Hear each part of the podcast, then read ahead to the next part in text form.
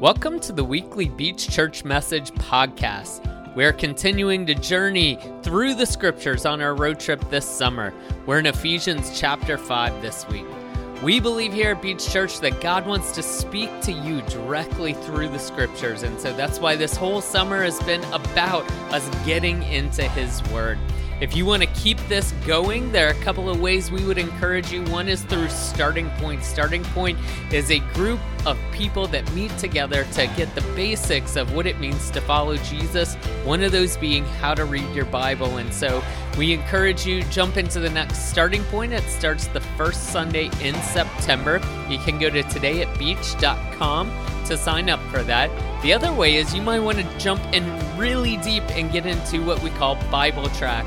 Bible Track is going to start on September 12th, and it's going to journey through the entirety of the New Testament. So, two great ways to keep journeying through the scriptures. Go to todayatbeach.com to sign up for those. And now, let's jump into Ephesians chapter 5.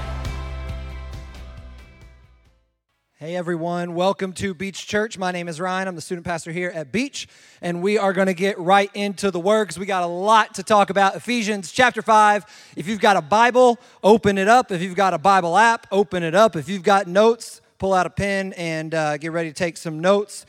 We are going to uh, start by kind of continuing what Pastor Emmanuel talked about last week, because when the Bible was written um, and put together, there were not uh, necessarily chapters and verses. And so the section we are in, beginning chapter five, um, is a continuation of the section that Pastor Emmanuel was, was teaching on last week about Christian living and living like Jesus. And then the second part, or really like the last quarter of the sermon, we're going to take a hard right into talking about marriage because that's what Paul talks about in the next section. And so we're going to start in verse 1 and uh, you can just follow along in your Bibles. Follow God's example. Everybody say example.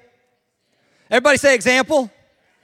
Example. Follow God's example. Therefore, as dearly loved children, remember, children generally become like their father or their mother. They, they grow up a lot of times to be like the one that parents them. And so we, in the same way as God's children, are supposed to be like our Heavenly Father.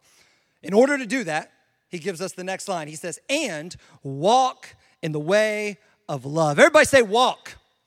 Walk. Walk, it, it, it, requires intentionality. You have to stand up, you have to think about where you're going. And I know it's kind of second nature, but you actually have to go in that direction. And, and, and so walking out love is a lot different than just talking about love. It's a lot different than just knowing scripture about love. It's a lot different than just hearing a sermon about love. You actually have to live it out. You have to make the choice, the decision to live in that agape love that Jesus teaches about. But that, that, that Greek word that is translated into walk also has the connotation of making use of your opportunities. And so as you go through life, as you go to work, and as you drive, and as you go to school and restaurants and vacations, we are called to walk out love, to see opportunities all around us, not just at church, not just on Sundays, not just with our family, but to walk out and have a lifestyle of love. And Paul tells us what that love looks like in the next line. He says, just as Christ loved us. So that's how our love should look, just as Christ loved us. But he goes further. He says, Here's how he loves us He gave himself up for us as a fragrant offering and a sacrifice to God. Make no mistake, the, the, the, scripture is very clear. Jesus was not defeated by the Roman authorities, Jesus was not defeated by um, religious teachers and Pharisees. He gave himself up willingly. Willingly. Willingly. At any moment, he could have called down the forces of heaven and saved himself, but he gave himself up. He sacrificed himself. Everybody say sacrifice.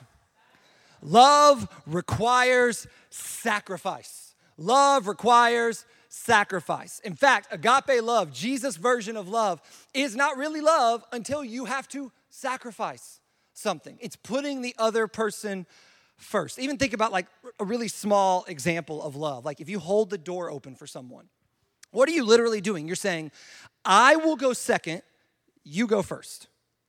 I will, I will take a little bit of extra time, you save some time. I will hold the door. I'll hold this, this, this door instead of making you hold it, and you just walk on through. Very, very small example. But you are literally sacrificing something, even if it's tiny. But we all know that, that love's not really tested until you have to sacrifice something. It's easy to love your friend when your team's winning and you're at the football game and you're high five and you're drinking beer and everything's great and, and you got money in the bank and all that kind of stuff. But what about when your friend gets sick? What about when someone uh, loses someone that they love? What about when someone loses a job? What about when, when, when it's difficult to love that other person? When you actually have to sacrifice something. That's when love is proven. That's when, when love really is love, is when we have to sacrifice. It's putting other people first. When you give money to someone, what are you doing? You're taking money out of your bank account and you're putting it into theirs. You are losing that resource and they are gaining that resource. It is a sacrifice. When you give time to someone, you are literally taking your time, your schedule, and you're saying, I will sacrifice what I want and I'm going to give this time over to someone else. Love requires sacrifice. I can think of no better picture of this than parenting. How many of you are parents? Raise your hand. All right. And so some of you, you your, your kids were little a long, long time ago, but you remember, you remember. And then some of you got little kids right now, but especially when they're little, love requires sacrifice. We see the sacrifice of love in a parent. And perhaps, perhaps that's part of the picture of God. He is our heavenly father. He loves his children and he sacrifices for his children. When you have a young child, you sacrifice so much. You sacrifice money, you sacrifice time, you sacrifice preferences, you sacrifice freedom. Like, like everything changes. You come home and, and, and you have to you have to wipe their bottom and sometimes their back and all the way up to their neck. And I don't know how it gets everywhere it gets, but you just got to wipe them all down. And they're covered in candy and they're just covered in sand at the beach. And I, I, I refuse to go to the beach at this point almost because I'm just like, I hate sand on my kids and then they're miserable and then they're taking off their diapers and like oh this is to be and there's sand everywhere and they pee everywhere and it's just it's just gross and i'm just like ah it's just it's a sacrifice because if they want to go to the beach i've got to sacrifice right and there is such a sacrifice to having children. Like, like you come home from work, but you don't rest. You just go to your second, more hard job. Like you go to the job that's really difficult. Someday, like I used to love three day weekends. Now I'm like, please, no, please let me go to work. I would, uh, and sometimes people are like, oh, you went on vacation? I'm like, no, no, no, no. This wasn't vacation. My kids were there. It was a trip. It was a trip that cost more money and was more stressful. I mean, it's great. You know, we, I love my kids. I love them. They're a blessing. But like, it's a sacrifice, isn't it? We know. If you're a parent, you know. You, you have to do so much for them. You get home and your time is not your own. You got to clean. You got to bathe them. And some, I get home and it's just like, how fast can we get through this? How quickly can we get them bathed? Can we get them to eat? Can we get them bathed again after they eat? Can we put them in PJs? Can we give them whatever they need, brush their teeth, rock them, and get them to bed? And, and I never knew. I never knew when I was younger how beautiful the hours between 8:30 and 10:30 could be. I, I just didn't understand it. You don't really understand until you got to sacrifice for your kids. Like those two hours are like a full vacation every single night. It's amazing. Like I'm just like, wow we can watch a 30 minute episode of TV. Oh, this is this is incredible. Uh, and sometimes I talk, I, work with a lot of young adults uh, with the student ministry and like college kids that work with our students. And sometimes they'll be like, yeah, man, just so busy right now. I'm like, oh, really? Tell me more. Tell me about your busy schedule. Well, you know, I'm working, you know, I'm working, I'm working full time, 40 hours a week. Wow. What do you do when you get home? Well, you know, I, I kind of just sometimes I, I, I want to do, what, want? What do you mean want? You, you, you, you get to do what you want? This is incredible. When you have a baby, you sacrifice what you want. You get home and you just do whatever they want. And then you do whatever they want until you knock them out, hopefully by sleeping. And, um, and, then, and then they go to sleep and then, and then you can relax a little bit. Love requires sacrifice. It is hard. It is hard. And we see it in a parent and their child. We see it in our Heavenly Father sacrificing for His his children. Verse 3 But among you, there must not even be a hint. Everybody say hint.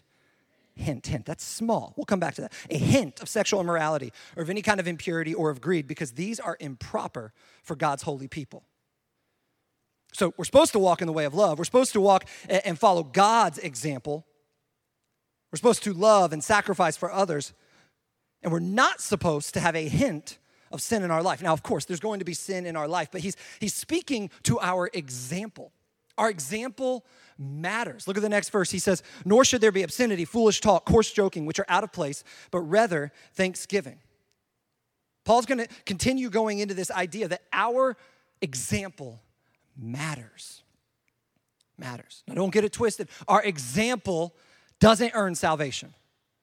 It is by grace we have been saved, not through works, so that no one can boast. We are not saved by our works, by our example. However, our example can point others to salvation.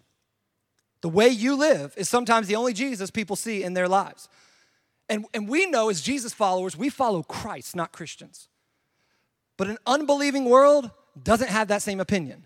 They look at pastors, they look at the Christians in their life, and they say, well, they live that way. So, you know, I guess it's okay. Or, or, I'm not really interested in church because a pastor did this, or my parent did this, or, or, or, a friend that's a Jesus follower did this, and I'm just not buying into it. Our example matters. Now, let's get back to that hint. As I was reading that, I, I was just reminded of another conversation between Jesus and his disciples in Matthew chapter 16 they get into a boat and they forgot bread and um, and and then he says this interesting line. He's like hey guys don't allow the yeast of the pharisees into your life. And they're like he's talking about the bread. We forgot the bread. We forgot the loaf of bread. But he's like no no no i'm not talking about bread. It's not about bread. It's not about bread. I'm talking about the way the pharisees live the way the teachers of the law live.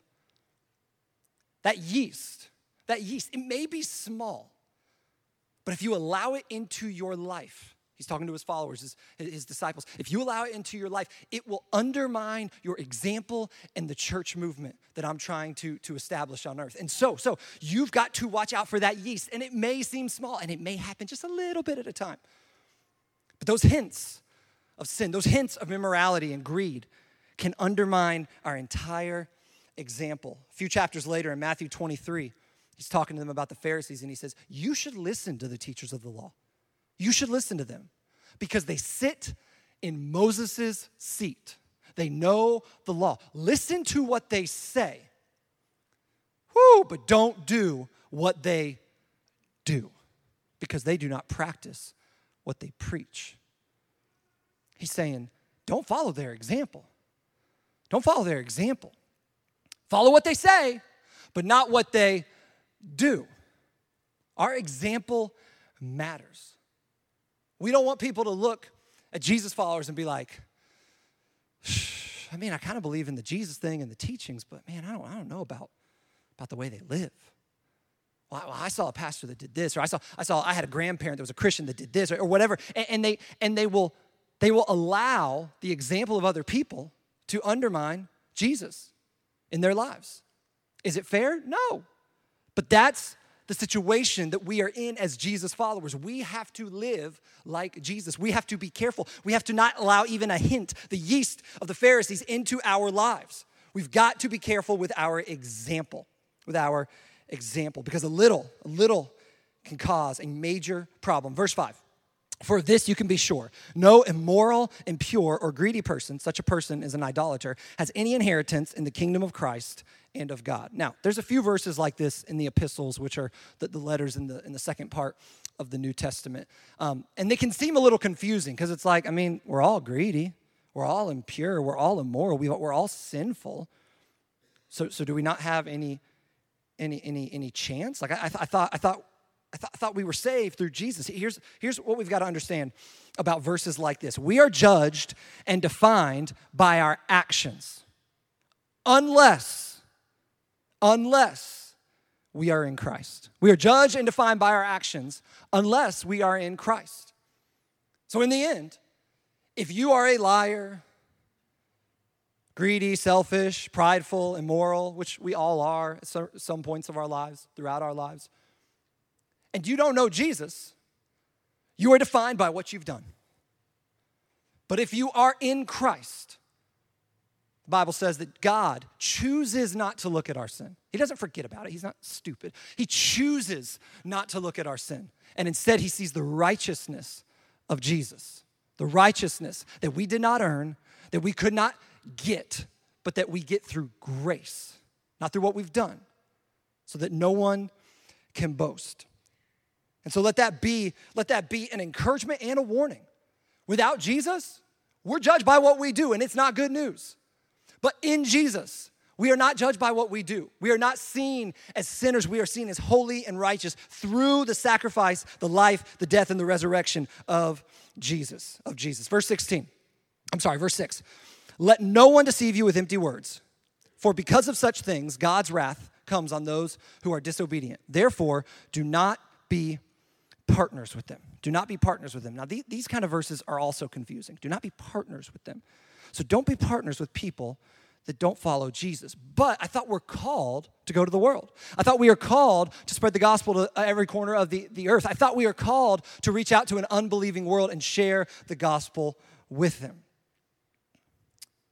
So, so how do we how do we figure this this this this this tough question out? Like how do we toe the line between being being among the world and sharing the love of Jesus with the world, being friends with unbelievers, and not being partners with them. How, how, does this work? How does this work? It's important to look at the word partners. In the original Greek, uh, another definition could be partakers. Partakers, meaning you do what they do. So you want to figure out how to draw that line? Here's how to figure it out Who is influencing who? Who is influencing who? Ask yourself the question. When it comes to toeing that line between being around unbelievers and, and, and sharing the gospel, but then not being partners with them, you've got to ask who is influencing who. If you are partaking, you've got to run. You've got to flee. You've got to get away from that lifestyle. And sometimes, sometimes it's just for a certain amount of time in your life for a season, as, as Christians like to say. It might be for a few months or a few years that you can't hang around those kind of people. You can't be around those kind of people. And here's what you don't do, because this is, this is the worst thing. Hey, man, I'm a Christian. I can't hang out with you. You're not. Don't do that. Don't do that. We, we got enough condescending Christians in the world. Don't do that and don't, don't come across that way. All you got to do is you draw some personal boundaries that you adhere to quietly. Hey, I'm just, I'm not going to hang out with that group. I know in my head, I'm not going to hang out with that group on a Friday night. I'll hang out with them the whole rest of the week. I'm still friends with them, but I'm not going to hang out with them there because I become a partaker, because they influence me. I'm not gonna hang out with them in this environment. At their house, sure, I'm good. But maybe at that, that establishment, that restaurant, that bar, I, I just can't do it. Or that football game, it's just, it doesn't work for me because I become a partaker, because I allow them to influence me. I mean, look at Jesus. He was called a friend of sinners. He was criticized for who he hung out with. They called him a glutton because he hung out at feasts, and they called him um, a, a, a drunk because he hung out at parties. But Jesus, Jesus did not partake.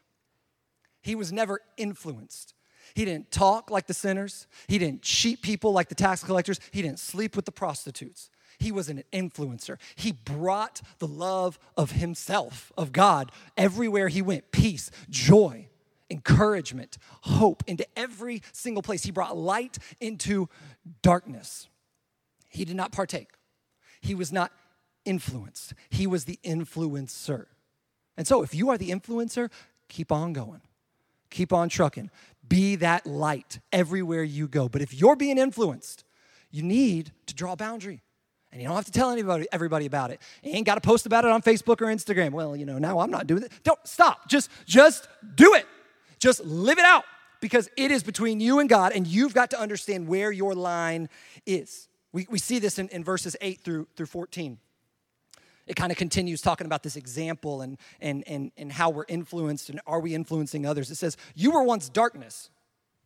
Listen to this. You weren't in darkness, you were darkness. But now you are light in the Lord. You're not in the light, you are the light of the Lord. So live as children of light. Your example matters. Live as children of light. Live as children of light. Don't, don't partake in what the world is doing. Watch out for even a hint of sin in your life. Live as children of light, for the fruit of light consists in all goodness, righteousness, and truth. And find out what pleases the Lord. Seek out what pleases the Lord. Have nothing to do with the fruitless deeds of darkness, but rather expose them. It is shameful even to mention what the disobedient do in secret. But everything exposed by the light becomes visible, and everything that is illuminated by becomes a light. This is why it is said, Wake up, sleeper, rise from the dead, and Christ will shine on you. All of that is continually talking about our example, about how we live. Are we bringing light or are we bringing darkness? Are we being the influencer or are we being influenced? And with that, that whole idea in mind, let's look at verses 15 through 17. Be very careful then. Notice that then is pointing back to what he was just saying. Because of all that, be very careful how you live, not as unwise but as wise, making the most of every opportunity because the days are evil. Therefore, do not be foolish, but understand what the Lord's will is. I've preached entire sermon series on these three verses because it's, it's, it's, it's these three verses inspired my favorite book, one of my favorite books that I've ever read. I read it when I was 20 years old. It's, it's a book called Ask It by Andy Stanley. If you've never heard of it or never read it, go get it. Get it on Amazon or something right now. You can check out of the sermon. Go, go order the book. You'll, you'll thank me later. It is an amazing book. It used to be called The Best Question Ever, and it's all based on this important question What's the wise thing to do? Not what is legal, that, that's, a, that's an iffy line. Not what will I get caught with, not what will I pay the consequences for, not what do my friends do or my family do or the people around me or culture or social media. What is wise? What is wise?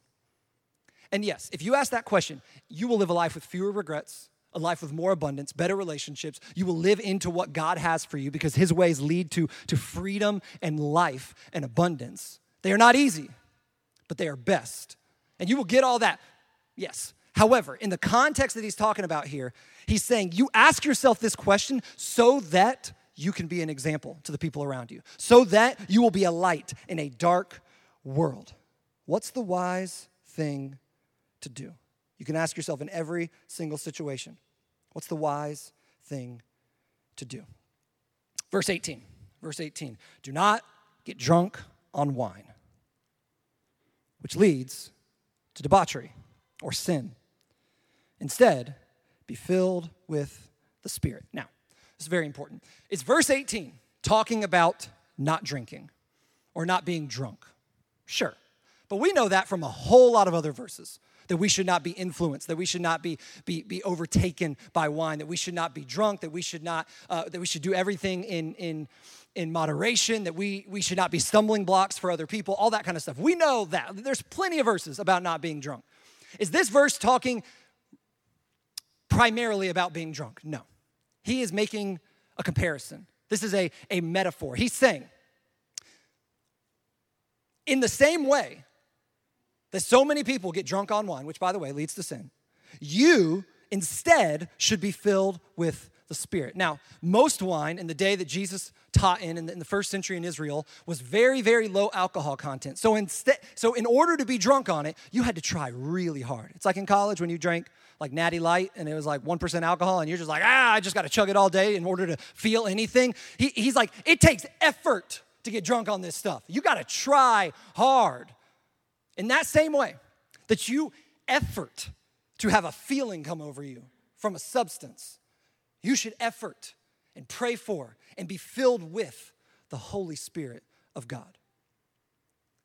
In that same vein of being under the influence of a substance, you should be under the influence of the Spirit. Of the Spirit. Do not get drunk on wine, which leads to sin. Instead, be filled with the Spirit. So, drunkenness leads to debauchery. What does the Spirit lead to? He shares in 19 and 20 leads to speaking to one another with psalms, hymns, and songs from the heart. I'm, I'm, sorry, songs from the Spirit. Sing and make music from your heart to the Lord, always giving thanks to God the Father for everything in the name of our Lord Jesus Christ. So, being drunk leads into regret and sin. But being filled with the Spirit leads to worship, leads to being like Jesus, leads to encouragement, thankfulness, gratitude for our Heavenly Father. Think about it this way. You know how when you drink too much. I'm sure none of you have ever drank too much, but uh, like I know, I, I, know, I've heard about it. No, I'm just kidding. I've been drunk before. I, I don't know if I'm supposed to say that. Anyway, so um, like like you know how when drinks, they they they start to impact you, and you start to feel a certain way. You start to do things, say things, act in ways that you would never act like if you were sober. Right? I mean, that's why people do it. They're like, oh, I'll be someone I'm not. I'm the life of the party, all that kind of stuff, right? They're, they're, they're trying to feel a certain way so that they can do things they might not usually do. But a lot of times, most of the time, that leads to massive amounts of regret, pain for you and for the people around you. He says, in the same way that when you're under the influence of alcohol, you do some, some, some really unwise, stupid things. When you are under the influence of the Holy Spirit, you do a lot of things you wouldn't do in your flesh. You're more generous. You're more encouraging. You're more loving.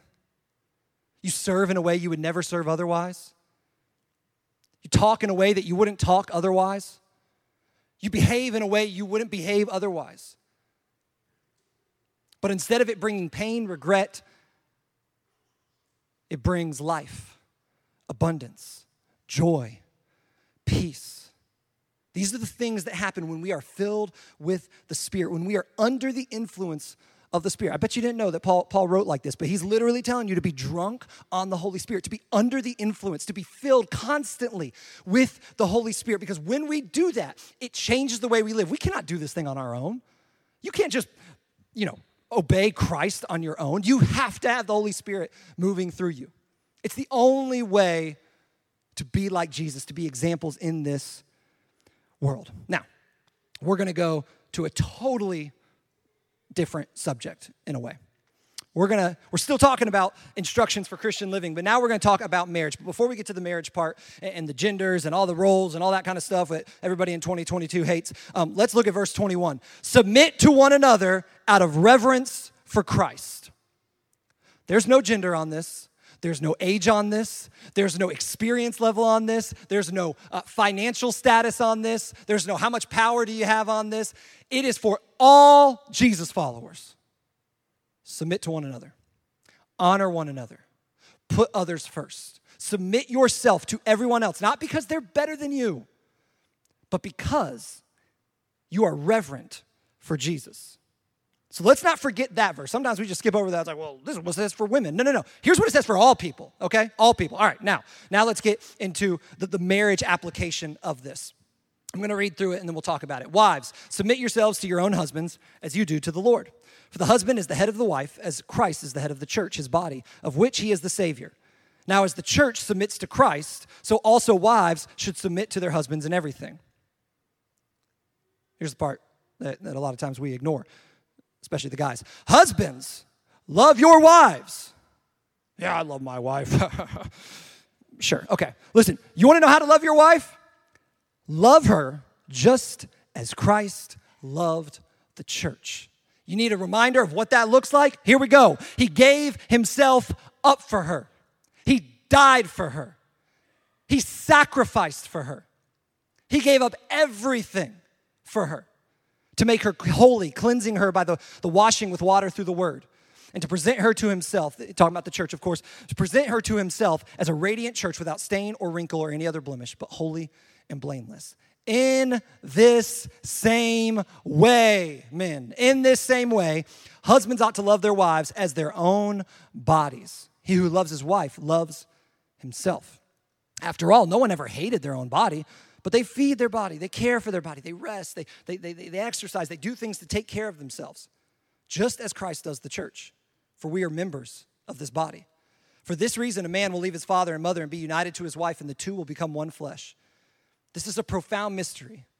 But I am talking about Christ and the church. So, so now he's kind of sharing how the metaphor is relating to Christ and the church. But then he goes back to marriage and he says, However, each one of you also must love his wife as he loves himself, and the wife must respect her husband. the wife must respect her husband. So, um, when, when I first got married, or right before Karen and I got married, um, we went to premarital counseling, and we had a you know a stack of books that were uh, recommended for us. And one of them that we read was a book called Love and Respect. Love and Respect. Love and Respect, based fully on this one last verse in 33. Love and Respect. Love and Respect, and it's by a guy named Dr. Emerson Eggerichs. I think I'm pronouncing that right. Dr. Emerson Eggerichs, and um, it's an incredible book, all based around this one verse. And back when I read it, right before we got married, I was like, this all seems like great, great, accurate um, uh, wisdom and, and, teaching from God. But this week, I was kind of like sk- skimming through it to prepare for this message, and I was reading it again. It's the first time I've read it in seven years, and I was like, oh my goodness, this book is like a fortune teller for marriage. Like every single argument we've ever been in could have been prevented by just listening to this book. Every single thing I've done wrong could have been prevented by just listening to this book, which is based again on the good book, the Holy Bible, that, that is given to us from God. The, the wife the wife must respect the husband. The, the husband must love his wife as he loves himself, or as Christ loves the church. As Christ loves the church. Now, I know, I know what you're thinking. Well, don't, don't, don't men need love? Don't women need respect? Of course, of course, of course we do. However, however, God has created us, as men and women, to desire love in different ways. There are certain ways that people can love us that are more impactful upon us. Men, in general, desire respect, honor. Women, in general, desire to be loved to be valued. And you might be like, well, what about Aretha Franklin? She said R E S P E C T. Well, did you know she didn't write the song? A man did to his wife. Otis Redding wrote the book, wrote the song two years before that, and she covered it. Because men in their souls desire respect. So let's talk about that respect for a little bit. Men want respect. They want to be recognized for their success. They want to be encouraged. Like when I when when, when I'm at home before my wife gets home on like a weekday, Sometimes I'm, I'm a good husband and I like wash the dishes. And you should see me. She always makes fun of me because I deserve it. But like, you should see me. When she gets home, I'm like up on the counter. I'm just like, hey, babe. See that? See that sink? It's empty. And she's like, oh, you did the dishes? I'm like, yeah.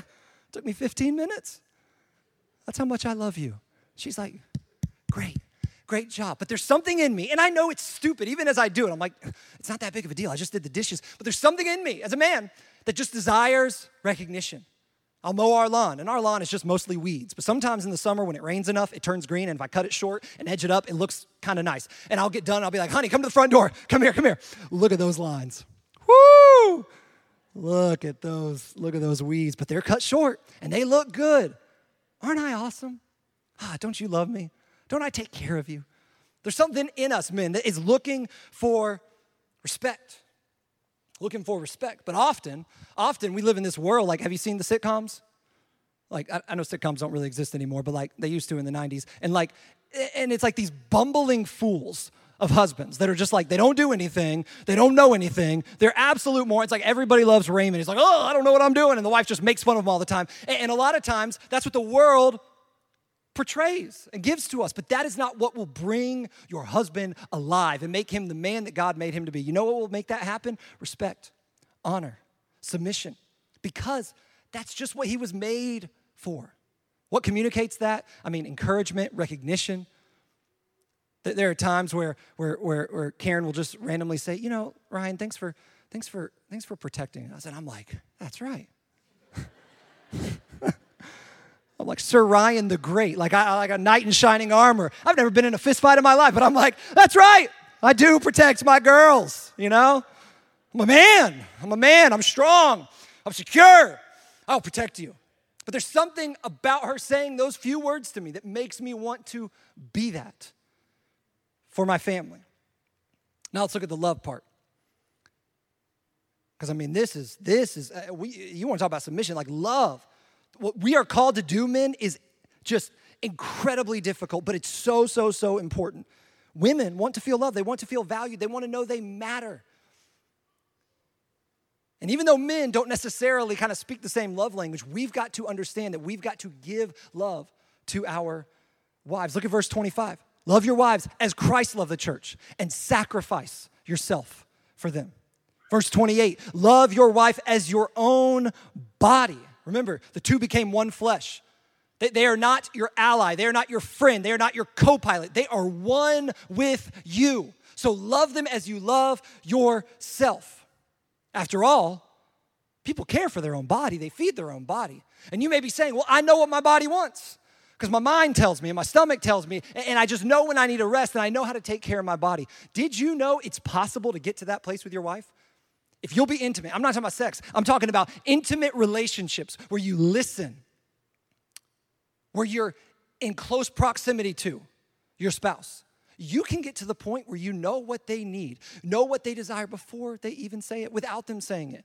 I'm far from the best husband ever, but there are times where I'm talking to, to Karen and I'm, I'm coming home and I'm like, she's struggling.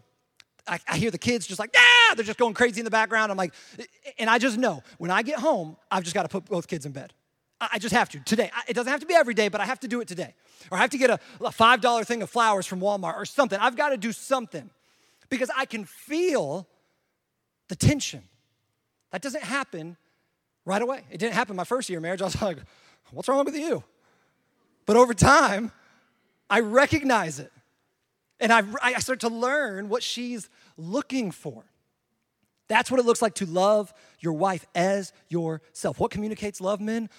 Time. And I'm going to talk to myself here. Karen's in here. She knows. Attention. Attention. So often I'm looking at my phone. She's like, Did you hear what I said? And I'll, I'll repeat it back to her. She's like, It doesn't matter. Because I didn't communicate love. I communicated, I'm just looking at whatever I'm looking at, and that's more important. Men, time and attention acts of service. These are the things that communicate love. And I know that we desire respect. So sometimes, like, well, I mean, shouldn't they desire respect? No, they're created differently. And they desire something different than you desire sometimes. And we've got to learn in love to submit ourselves to the way God created things. And part of that is, hey, I've got to love her the way she needs to be loved. And women, you've got to love your husband the way he needs to be loved. If you don't, we end up with this crazy cycle. And you can go, I mean, you can read the book, so I'm not gonna, I'm not gonna spend much more time on it, but there's this crazy cycle that without love, she reacts without respect. Without respect, he reacts without love. And you just go on this crazy cycle. It's like a hurricane, and you just lose everything. If you if you've married, you've been in this place before. But the bottom line is this wives, if you want to win over your husband, respect him. If you want to win him over. If you don't, you know, love them how you want to love them. Or say, I don't know, I'm, I'm, I'm pushing back against this. What God's trying to do here is show us the way He created things and the way that leads to a healthy, energizing marriage. And husbands, if you want to win over your wife, love her, sacrifice for her.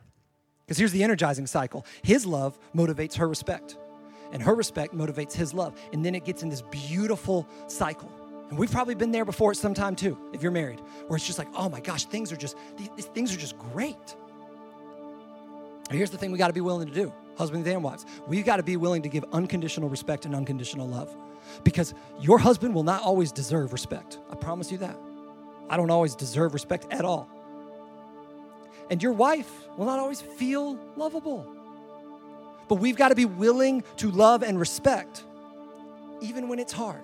This is what you committed to when you stood up on an altar. You committed to love them, to love them, to sacrifice for them. Let me, let me tell you this. Let me tell you this. Most, most women have no problem submitting and honoring, submitting to and honoring a man who sacrifices himself for her, who literally lays down his life. Whatever you want, whatever you need how can I help? How can I serve? This ain't like the Godfather, like, oh, you just, you, you, you like kiss the ring and submit to the throne and all that kind of stuff. We're not talking about that. We're talking about it's easy to submit to someone who loves you, respects you, cares for you, protects you. So, men, we got to step up. A lot of times this gets preached like, oh, women, you got to, no, no, no. Men, we got to love women as Christ loved the church and gave himself up as a sacrifice for her. If you're in the dating game, that's what you're looking for, women. You're looking for a man that does that. I don't care if he's good looking. You'll get over that. He'll, I mean, he'll stop being good looking in a few years. Don't worry. He'll have a few kids, he'll have a beer belly, and it'll be over, and it, whatever. But like, he'll, you'll still pay attention to that love. Find you a man that does that. Men, find you uh, guys who are, who are looking for a wife. Find you a girl who encourages you and lifts you up. I'll close in prayer. I'm going to do what I did last service. I'm just going to pray over marriages for a second, and then, uh, and then we're going to close in worship. Heavenly Father, I pray over each person in this room, especially those who are married. Pray for those that are on that crazy cycle, that are just in a place where it's like, I don't, man, I don't know. This is this is too hard. I don't want to do this anymore. Lord, I pray for, man, I pray for, for love and respect to come out of that marriage. That you, you would help them by your spirit get back on that healthy, energizing cycle. Give us hope in hopeless marriages. Heal us in broken marriages. Lord, I pray for men who sacrifice themselves for their wives and their families, like Jesus did for us. I pray for women that would honor, submit to, and respect their husbands. As if respecting, honoring, and submitting to their Lord. Lord, I pray for the marriages that feel like they're on the, the verge of divorce. I pray your spirit would intercede, intervene, and bring about a miracle. And I pray that we would all, by the power of the Holy Spirit, live like you've called us to live, be examples and light in the darkness. In your name, amen. Thanks again for tuning in to this week's podcast. We'd love to connect with you and hear from you on how this week's podcast impacted you. You can always connect with us through our app, Beach Church Jacks, which is found on the iTunes Store or the Google Play Store. And you can always go to our website, beachchurchjacks.com. Have a great day.